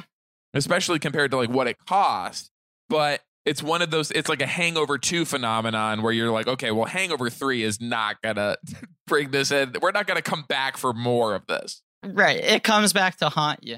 Eh, The other thing is, I mean, talk about like that's his whole thing as a writer, right? The like, I just want people to see I'm overflowing with ideas. I have real things to say. I'm not trying to just entertain people. You know, I'm trying to start a conversation. And then as a director, this movie has the energy of like a music video commercial guy making a movie for the first time who's like, look at all the tricks I can show off. I can, when he throws a cum wad in the garbage can, I'll drop the sound of emptying the trash on your computer. So he's doing like t- two different types of over eager first time filmmaker at the same time. And it feels to me almost like a strategic thing of like, well, once I prove myself, I'm going to be making big studio films. This is the last time I'll be able to experiment this much. My next feature is going to be on rails, you know? I, I'm going to be gunning for Best Picture. Yeah, exactly. I'll be making, or he'll be making Captain America at that. You know, like he's gonna get snapped the fuck up. I'll be tied into these big franchises where I'm it's there's fan service is an element of it and so this is is really my freedom period. I have to Yeah. leave it all on the table here. Like I have to, I have to take a shot at the Catholic Church, which I will do. I'm, I will, I'll point out that the confession system is busted. I'll sneak that in at the end of my movie. So it's the same fucking prayers for everything. Mhm. We all thought everyone's been saying this works, but I I'm saying it's a little bit arbitrary maybe. Speaking of one more thing, speaking of busting, one more thing about his understanding of of jerking off. This is a guy who jerks off all day long, every single day, 11, 15, 20 times a day. But he also goes through a period where he nuts in every single pair of pants that he has because of his girlfriend like rubbing her butt on his crotch or whatever. This is a guy who does nothing but ejaculate all day and is still brought to completion Has no in tolerance. every pair of pants Yeah. he. Through two pairs of denim, through two layers of denim. also in that same period like so he he's not allowed to use his computer at home anymore to watch porn and jerk off but he is addicted to porn so he's watching it all the time in public. It's very i i thought it was very an excellent delivery when julianne moore does sit down next to him in class and goes like were you just watching two people fucking on your phone? Like seamlessly because he's being a dick to her and he's being like high status and then she just like drops it and goes like were you just watching people fuck on your phone? And he's like no no. And it's it's not mean but she totally takes the power. But are are we to believe that he's like jerking off in his car like is that what's going on like is this, is like now right? It's it's become like shame level shit where it's not just this guy's addicted to porn. It's like there are weirder things going on here in terms of that compulsion combined with his seeming revulsion at the idea of real people. Like it's it's so close. Like he even has like Requiem for a Dream style cuts and stuff when he's like going through these sequences. But like he manages to not even come close to any level of darkness about what like he thinks is a very dark subject. yeah I just want to circle back, like one of the major ills that is haunting society. Like this movie is him saying, like, we have to talk about our young men, what's happening to them. I just want to circle back quickly and point out, because attention paid properly to uh, how quickly the guy busts a nut, uh, uh, dry humping through two uh, uh, layers of denim. We forgot to mention that it also happens outside of her apartment. immediately after she has told him that they can't hook up like they he starts to sort of go like for her shirt and she goes like no not out here not in the hallway like i live here but then she initiates them simulating like doggy style sex yes.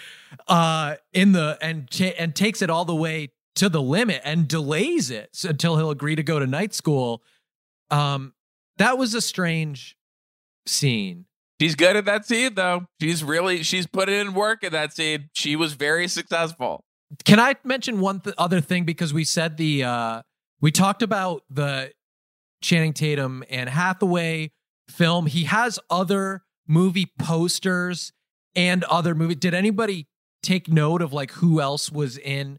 I think Cuba Gooding Jr. is It's in. Cuba, yes. Uh, hold on, I had the list here. is John Krasinski Yes, in the yes. poster? Uh a guy who pulled this off much better Yes. Yes. than Yes. he did. No, those guys. Imagining the fucking bull sesh of Krasinski and Jogo chopping it up has me on the brink of suicide. But he did it with a quiet play. Like he, because you have to do a genre movie. This is the mistake that uh that that Jogo made. But he missed first. He did Away We Go. He did Brief Conversation That's with the Hideous Men. That and was they his gave mistake. him more bites at the apple because his sitcom was bigger than Third Rock. But that's yes, exactly. That's the thing. Like Krasinski knew when to strike out on a on a smaller level, right, away from the spotlights before he was ready to make the commercial play. And Jogo wanted the weird early one to also be the graduate, you know? Yeah.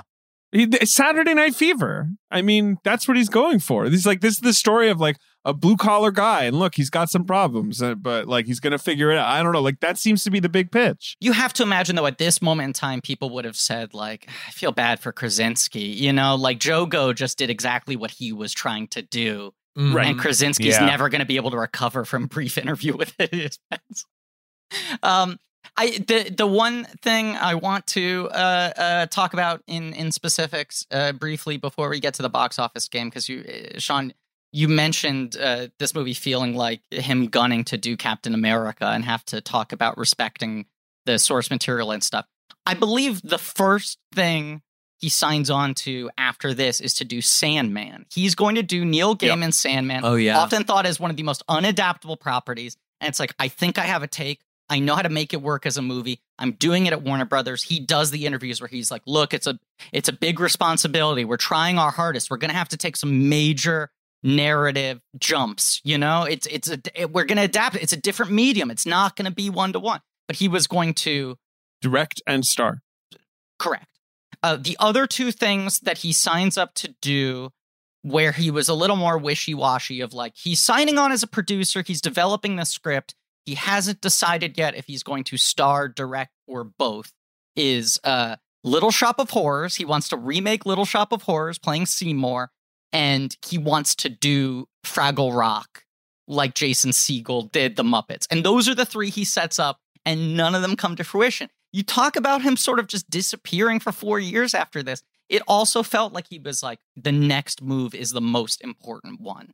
I would love to talk about this. I have to I have to go. I'll let Sean take us out. Thank you for having me on the show. This was so much fun. Later, Get out of here, Hayes. Bye. Thank you. But isn't it true the Little Shop of Horrors is being remade with Captain America, Chris Chris Uh, Evans? correct. And also, uh, Sandman is now being done on HBO Max as a TV show, and Fraggle Rock, they did as a TV show on Apple. Like all three of his projects, just other people took them over. Yeah. Uh, just it reminds me, and talking about directors, um, doing a movie like this and then uh signing up for a franchise next. When we went to see Don't Think Twice, uh, in theaters, there was a Q and A afterwards where somebody asked Birbiglia, like, you know, now that you've directed your second movie, like, have you thought about directing like a big franchise, like directing a comic book movie or something? And his answer was not like they wouldn't let me. His answer was he went, I mean, would you really want to watch that? Like, do you think that's better than this? And pointed at the screen where his movie had just played. And I felt bad for the person who asked because, like, clearly, yes. Like, That's what they thought, right? They, They were like, "You do question, good like- job." Yes, like it's just like they just came, they just paid to see your movie, and you're just like, you shithead, like you fucking watch that. And it's like Your taste whoa. is garbage. Yeah. It's like, well, yeah. I Um, mean, I I've tried to dig up the video and I can never find it, but I've pulled up a bunch of the excerpts and sent them to David over months. But there's a interview, an interview that Jason Reitman did, I think when he was promoting Juno or right after Juno mhm. uh, on Stern, where he talks about all the big franchise movies he turned down, like doing uh, Justice League and stuff, and was just like, I mean, uh, Uh, can you imagine how boring it would be if I made one of those movies? And then they were like, "What about Ghostbusters 3? Would you do Ghostbusters 3?" And he's like, "I would make the most boring Ghostbusters film of all time. It would just be guys talking about busting ghosts, and you'd never even see the ghosts on screen." Yeah, he made it sound like it'd be a fucking art movie where people are just in a coffee shop or whatever. You're like, yeah, that's my kind of energy. Right. And like coming off of Juno, which was a major fucking blockbuster, acting like I'm so esoteric, I couldn't even get my head around making something. He was geared up for Labor Day, man. Yeah. Yeah, Yeah. he was in Labor Day mode. And then to just see like the gunner seat in the Afterlife trailer. I think I I think that Josh Brolin saying let's put a roof on this house in the movie Labor Day as he like puts his arms around um is it Kate Winslet? Uh to like to put the top on a pie that they've been making together might be the biggest laugh I've had watching a film in like the past 10 years. and and, and might arguably was a career ruining moment for Reitman. Yeah. I found an interview with Joseph Gordon-Levitt that was done this year, well, last 2020, you know, for the like airplane movie he was on. Remember that movie, Mhm. 7500, where it's billed as like why he took a break from Hollywood, right? Like, you know, so it's like, okay, what's the secret? Why did he take a break from Hollywood? And it seems to be just like he like took a break. Like they, they, there's no secret here at all. So I think Griffin, you are right that he got a little paralyzed trying to pick his next big move and he got wrapped up in that sam that was an idiotic move because sandman is unadaptable for a movie because it's too sprawling like you know and i remember like that script got torn apart online or right it was like goyer or uh, jack thorne was involved and and like so he dropped he's like okay i don't want to he made the right decision to be like fine forget it i won't you know i won't do this but that probably eats up a year. I have a a friend who is friends with like a real true blue like A-list actor trying to figure out what specifics I can give cuz I don't want to like share too much uh, not like I'm plugged in but just that like this so basically the person was had done a string of like really well received indies and gotten to the point where they were like it was like now you get to be the lead in a big franchise film. And they were offered 3 and the two they did not take were Thor and Avatar. Wow. jesus And the movie they took was such a tremendous bomb and money loser that they then had to go back down to indie films for like eight or nine years before it was like, okay, now you can make an A-list movie again. You know, and and I know that they got offered like big paychecks and big movies then coming up and were totally fucking terrified to sign on for something. Because it's also it's like three or four years of your life. You, like if you're making like a big special effects like huge budget type movie and then when it comes out then if you picked the wrong one you're just like "Ah, now i have to like all my credibility's gone based on this thing. So i do get i'm sure joseph gordon-levitt knows a bunch of people and has seen that happen to people Yeah, it's it's arguably the most fundamental decision is like the first major step you make. If the first one works, you can recover from the second one being a misfire. Yeah. You know, but if the entrance like is bad- well sometimes they hit sometimes they miss Right, right. You can't be like Taylor Kitsch, you know? Like you can't like enter the arena with Battleship and John Carter. You're done. You also can't have that thing where you have three movies, none of them hit in one year, and everyone then the joke is enough with this guy. Like you can't have that, which is a Taylor Kitsch thing for sure. We we should mention the one final thing in the Joseph Gordon-Levitt equation is he was like number 2 by all accounts for Ant-Man and Guardians of the Galaxy. Right. And I believe with Ant Man, they chose Rudd over him. And with Guardians of the Galaxy, he turned it down. right the only other thing in this interview I could find, which was an incredibly anodyne interview, is just that he spent time with his kids, and he did have two kids in the last few years, so maybe that's part of it as well. Sounds good. Let's play the box office game though, Griffin, because this is a wild one. This movie came out September 27th, 2013. So in that prime, like not prime, in that sort of like beginning of Oscar season slot that is for a bad movie, the Goldfinch slot, you know, that kind of like oh uh, yeah oscar season begins now with um uh don jon and everyone's like okay well so oscar season starts in three weeks it's like yeah but you know whatever you can get warmed up if you want The the other factor there is if you look at that deadline piece about relativity buying the movie, it was outlined like 2,000 screens, $25 million P&A, summer release. And releasing it beginning of September is like, we no longer have the confidence that this could be a summer sleeper hit. We also lack the confidence that this could be an awards play. Let's split the difference. It's sad but true. Um, number one though, Griffin is an animated film, and I knew a movie you like a lot. Hotel Transylvania? No, uh, it's a sequel. Uh, it's opening on four thousand screens. That's crazy. Um, it's not it's not HT2? Not. It's not a Transylvania. No, Wow. no, sir. I wish I could check in right now. Uh, it's opening to thirty-four million dollars. Maybe you don't like the sequel as much. I know you like the first one. Interesting. Uh, you know I like the Cars first 2? one. No, it's Sean. it's not Cars. It's not a Cars. I'm way off, huh? I don't. I'm. Y- you got to understand. First of all, those were all summer births. Okay, that's that's a big time summer franchise. Second of all, David will also have zero confusion as to whether or not I liked Cars 2 because I'm famous for saying that Cars 2 makes Cars 3 look like Cars 1. That's all. I, everyone knows I say that. Oh boy, uh, Cars Two only came out a couple years earlier. All right, come on, Griffin. What's this animated film? Thirty-four million dollars sequel. $34 million, diminishing returns sequel. Is it the last one? Or do they keep it going after this? Last one. two and done sequel and it's i assume it's neither Dis- disney nor dreamworks Uh, it's Sony, and there's a laugh line in this trailer that I love.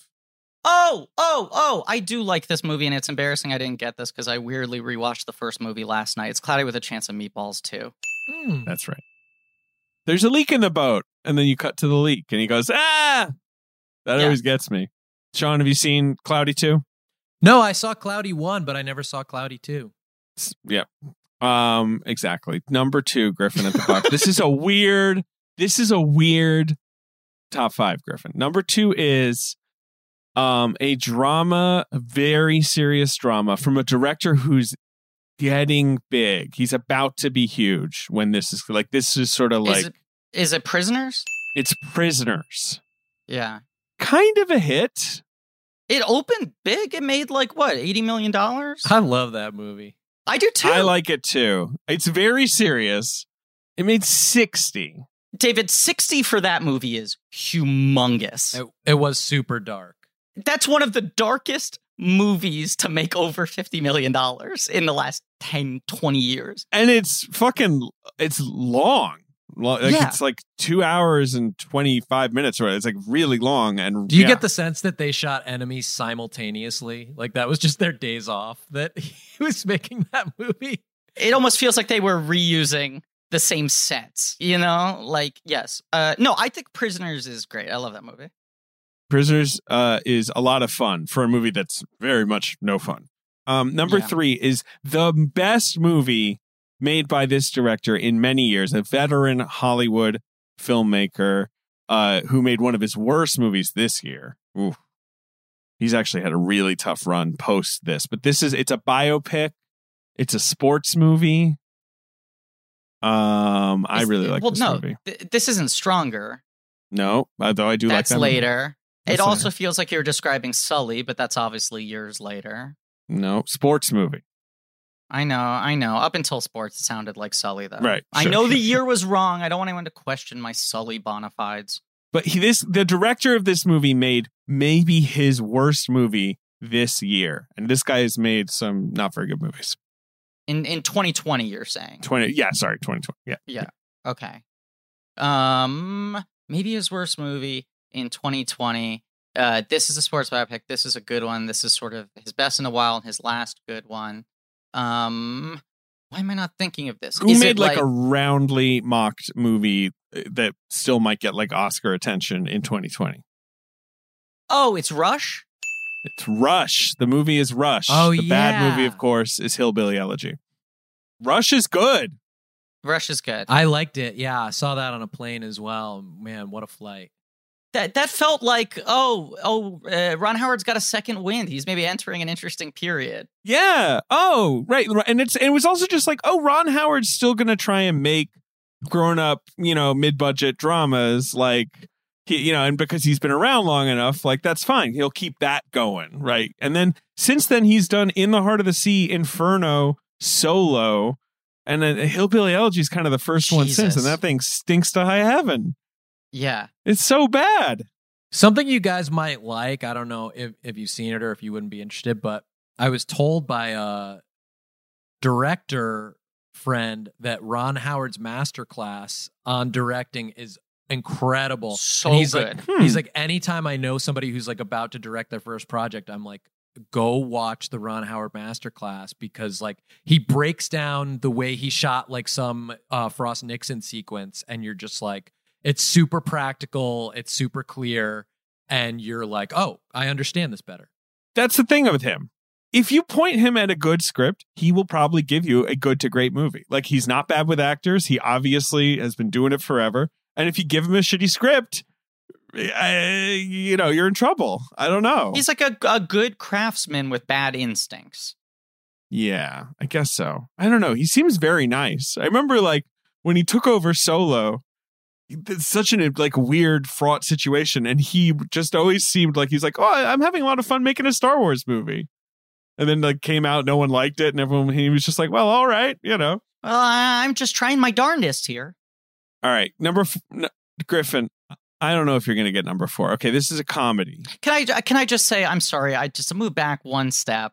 The other interesting thing about Rush is that is the one moment where Chris Hemsworth is like, "Cool, I'm a movie star now. Let me use my clout to try to bring the adult drama back." And it's like Black Hat, Rush, In the Heart of the Sea. Yeah, well, that's the thing. It's three movies, right? He gives it a real shot, and then he's like, "Cool, Ghostbusters, Men in Black, eight more Marvel movies. Put me in every franchise." You guys mentioned Black Hat a lot in the in the last episode I just listened to, an older one. Do you guys like that movie? Is that good? Love it. Yeah, movie fucking rules. I thought it looked good, but I just never saw it. But I'll watch. it. Yeah. We also use it as a metric for movies bombing. Like, does a movie make more or less than Black Hat? Yeah, right. It made eight million dollars and it cost a hundred. Don Jon made about three black hats, by the way. That was its Right, final right. total. We use it like that. Yeah. Griffin, number four. It's new this week. It's opening over Don Jon. Don, it's eating Don Jon's lunch. Let's be Don. John's opening Uh, at five. opening at five. Not great. Behind Cloudy with a Chance of Meatballs, Prisoners, Rush, and this. Like not behind you know heavyweights. Behind kind of middleweight things. This is a. It's an ensemble movie. It's one of those movies where the poster has like 40 people on it, you know, just like a bunch of randos. Is it like the big wedding? it's like that um in that uh yeah sort of big ensemble mostly black actors i this i really forgot about this one Uh, it's it's it's not baggage claim. it is baggage claim griffin Baggage claim, baby.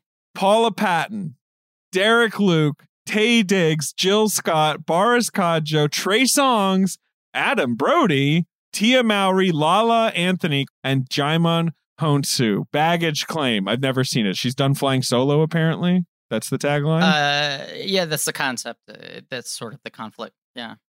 But you know, it's just like it's lit- the poster's literally just like it's twelve people and they all have a different pose: hands on hips, one hand on hip, opening shirt, hands folded. Like it's just it, I'm, I'm it's a whole journey. Derek Luke's got his thumbs in his pockets. They're also in like three different quadrants. Three three bands of people. Yes, I don't know if they're like if their stories are related though. Some of the people who are credited on the poster don't get pictures, but I think maybe also the opposite is true. A- Adam Brody nowhere to be seen for sure. Um, yeah, I don't know. Have you seen Baggage Claim? Uh, absolutely not. I- And I like Paula Patton. Yeah. Right. It's the big Paula Patton movie post like Mission Impossible, along with Jumping the Broom. She was like, you know, it was like, okay, well, let's make her a big star. And then she does About Last Night. She really, you know, gave it a shot. Two guns. Two guns, got to shoot all that money. And then, and then, you know, sh- she's a person who had to take a couple years off listening and re-listening to the album Paula and deciding whether or not to get back with Robin Thicke. Isn't that a weird box office game? Don Jon's Very five. weird. And then you have Yeah, Insidious Chapter Two, The Family, something called Instructions Not Included. Is that a uh, Eugenio Derbez? Absolutely. Uh We're the Millers and The Butler. That's the 10. I will say this is what kills these movies. Is like when people are just like no thank you. And then that's that's why Disney are, is like okay fine, we'll just fucking overload it with franchises. Yeah. Cuz like this is the last gasp of studios just like choking theaters with like these sort of like medium to bad, you know, small to mid budget movies. Like as much as I bemoan their loss, like a lot of these are not very good. Very true. And I know they're on the way out. They're in the bottom rungs of the box office chart after being out for weeks at this point. But the Butler and We're the Millers both cleaned up. Like that is the Total exact hits. thing they used to try to do. Can we make this for 30? Can it surprisingly crack 100? Hundred percent. Those those movies are both hits. They're both right two months into their runs or whatever. And like that's but that's kind of it. Then there's horror movies. There's The Conjuring. There's Insidious. Like those are the other hit. The Heat is way down at the bottom here. But that's from like July hanging in there. Yeah. Yeah, I mean, I don't know. I was just trying to look for other, like actual hits in this genre. No, you're right. Uh, that box office chart represents like uh, five genres that just don't get made anymore. Right. And you know, so you got next week Gravity comes out. Don Jon falls 50%. It is not a word of mouth hit. Gravity. Mm-hmm. You guys want to hear a little story about Gravity? So uh, I made a pilot a few years back that starred myself and Mr. Billy Zane. Wow. Hey. and it was right after gravity had come out and uh we were uh he wanted to have like a lunch at the polo club and so uh i went with my friend craig who had created the show uh and we sat down and we all like talked about movies for a while and i was like well i really like gravity and he was like here's my problem with gravity and i was like what's billy zane what's the note he's going to give on gravity right now and he goes, So George Clooney, Mr. Cool, Mr. Smooth, like never never seen him sweat, right? He starts getting sucked off into space. And the choice that he makes is just be like, You're gonna be okay. It's all right. I'm with you. As this man is like dying and being sucked away, Sandra Bullock has him in her ear, and he like still stays completely unflappable and kind of maintains this like Clooney style we all know and goes like, "You've got this. You're tough enough. Like you'll figure it out." He goes, "Now imagine the movie if in that opening like 20 minutes, for the first time in the history of his career, you had heard George Clooney lose his fucking shit and be like, I don't want to fucking die. Like start like crying. And and Sandra Bullock has that in her head. And for the rest of the movie, as she's like going through all these trials, that's what's coming for her on the other side. If she doesn't make it through, if she gets sucked out, this guy who was like so much more level headed than her, she's heard him break down. So, what does that mean for fucking her? He's like the tension and the fear you would feel throughout that experience would be like so much more heightened and effective. And I was like, holy shit, Billy Zane's a genius. Like, he's so right. Like, he would have, Billy Zane could have got in there and fucking punched this shit up. He's telling truths Hollywood can't hear. Hollywood's just like, no, we can't. George can't do. We can't show them George like that. That would people would walk out of the theater. Billy is like, this is how you make it more visceral. And they're like, it's too much, Billy. I I know you're right, but it's too much. It would have been so powerful. And I was like, Right. dude, it's just really, and I think about it every time I think about that movie now. Um, That's so funny. But anyway, yeah, Comedy Central passed on the pilot. Dom was in it with me, Dominic, uh, myself, and Billy, and uh, um, they just didn't. They weren't ready for what we had to say. Well, clearly, I mean, the, if Zane's made some enemies, I think, for telling too many truths. and that's what we realized. That's my takeaway from from the story you just told. Because there there has to be some reason that all of Hollywood isn't listening to Billy Zane I know on right? every subject. Yes, the guys. The guys got it, man. Um. Anyway, Sean, thank you so much for being on the show. Uh, uh, dearly departed Hayes, thank you so much for being on the show. fuck him. You guys are now you have your your like a Patreon network, your whole sort of lineup. That's right. Patreon.com slash the flagrant ones. Uh, we have our show, The Flagrant Ones, up there, which is our show about the NBA. We also do Hollywood Handbook there, which is, I don't know what it's about. Um, we have Hollywood Handbook, the pro version. Uh, our friend Carl Tart does a show called Carl Calls His Cousin that I um, is what it sounds like uh, that I've really been enjoying.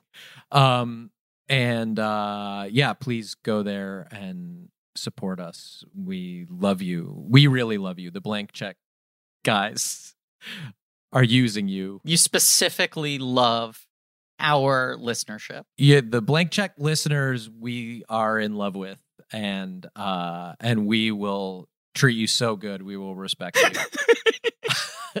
I'm very, I always feel very validated every time on any of your shows you guys reference the Graphtreon charts because I like knowing I'm not the only person who monitors uh, my performance on there so obsessively. you gotta check. Yeah. It, but look, I'll just say this 2020, huge summer for dirtbag right shows. I know. right. I feel like, Including All right. one called The Flagrant 2. Oh boy. And we're called The Flagrant Ones. And we were like, fuck, man. I think they got created after us and blew by us at one point. We were like, They're shit. like number five. Holy shit! What is I this? know. It really kills us. There are a lot of podcasts with bad politics that I used to pat myself on the back for feeling like, yeah, but you know what? Proof is in the pudding. Look at how many more people care about our show. And all of them have just fucking taken me to town and folded me like laundry in the last year. No, they kicked my Happy Meal ass up and down Main Street, man. Forget it. Uh, I'll I'll do one specific plug uh, to to build onto your plug for for blank check listeners. I did an episode of Flagrant Ones uh, last summer when sports were on hiatus and you guys shifted to talking about sports movies, where I came on and told stories about draft day, and I shared a story about Chadwick Boseman, and that will definitively be the last time I ever share that story publicly. It was probably our best episode, honestly. It was the one where we didn't talk about uh, sports or basketball at all. Instead, talked about a movie. And really, we didn't talk much. We asked you questions. Um, so that was our best episode. Please go listen. Fuck! I can't believe Griffin's been on the basketball podcast and I haven't. This is an outrage. I do have to listen to that. Yeah, that's got to be frustrating. We'll look forward to David on uh, Carl Calls' cousin. Mm-hmm. yeah. Carl should call me. Um, and uh, thank you all for listening. Please remember to rate, review, and subscribe. Thank you to Joe Bone and Pat Rounds for our artwork. Thank you to Leigh Montgomery and the Great American Novel for our theme song. Want to say thank you to Marie Barty for our social media. And thank you to our editing team, Alex Barron, AJ McKeon. Go to blankies.reddit.com for some real nerdy shit. And check out our Shopify page for some real nerdy shirts. Uh, next week, John Singleton, Boyz n the Hood, correct? That's right. Starting a new miniseries, starting off strong. So tune in for that. And over on Patreon, we're talking about whatever we're talking about over on Patreon that has not been decided yet. A byproduct of us recording episodes four months in advance. Something cool. I that's probably something really fucking great, like the Police Academy movies or something. It's probably something really thrilling. And as always, his name is Don Jon because it's like Don Juan. No, I didn't pick up on that. Yeah, I forgot to mention that. It's like he shot his career into uh, tissue paper and threw it out in the garbage.